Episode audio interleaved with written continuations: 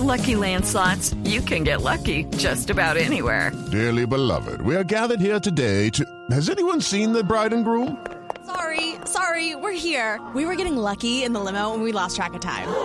No, Lucky Land Casino, with cash prizes that add up quicker than a guest registry. In that case, I pronounce you lucky. Play for free at LuckyLandSlots.com. Daily bonuses are waiting. No purchase necessary. Void were prohibited by law. 18 plus. Terms and conditions apply. See website for details. En las últimas horas ah, murió otra niña guayú por desnutrición. La inasistencia alimentaria cubrió la vida de cuatro pequeños esta semana en la Alta Guajira. Los detalles con Iván Aldana. La niña María Camila Uriana, quien tenía dos años de edad, murió el día de hoy en el hospital de Maicao. Según informaron los médicos en el reporte, la menor presentó un cuadro de desnutrición. Así lo informó Javier Rojas, líder indígena guayú. Día 17 de febrero reporté el caso de María Camila Uriana Tiayú, de dos años de edad. Eh, a la niña el día 18 eh, llegó el equipo temporal que atendió el llamado, la trasladó al hospital de Manaure. De Manaure tengo entendido que la trasladaron para Maicao y el día de hoy nos notificaron que la niña había fallecido. Cabe resaltar que en lo corrido de la semana ya van cuatro casos por el mismo hecho. Iván Aldana, Blue Radio. Iván, gracias. 15 minutos. A esta hora la, avanza la audiencia de legalización de captura e imputación de cargos uh, del alcalde de Arauca, Benjamín Socadawi Cermeño, investigado por posible compra de votos. María Camila Orozco.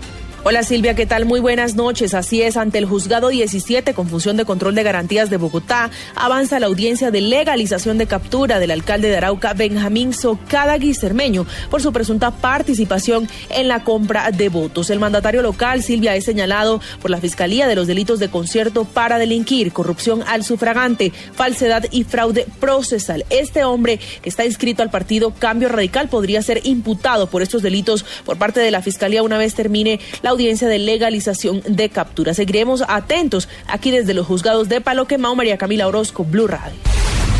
María Camila, gracias. 16 minutos, seguimos con las noticias porque a dos aumentó el número de soldados muertos tras haber pisado un campo minado, esto en Puerto Contreras, en Saravena, justamente allí también en el departamento de Arauca. Filip Moreno, buenas noches. Buenas noches. Los soldados recorrían eh, el sector de Puerto Contreras hacia Puerto Nariño, realizaban labores de registro y control. La información fue entregada por el comandante de la Fuerza de Tarea Quirón, el general Miguel Ángel Rodríguez.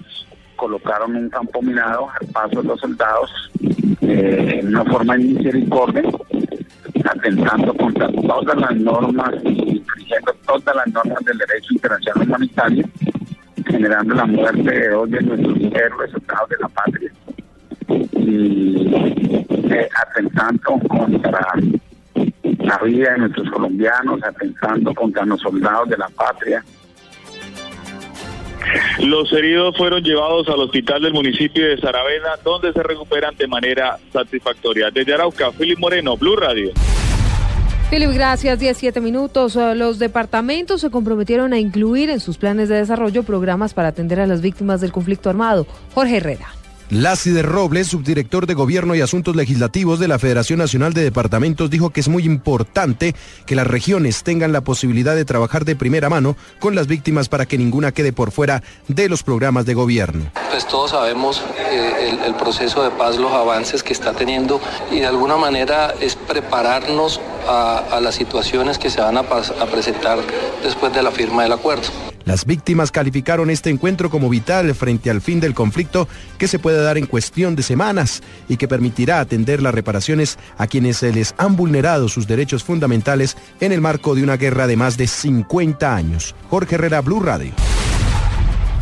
Seguimos con la información porque las autoridades en el Valle del Cauca investigan el primer caso de Guillén Barré relacionado con el virus del Zika. En los próximos días estarán los resultados. François Martínez.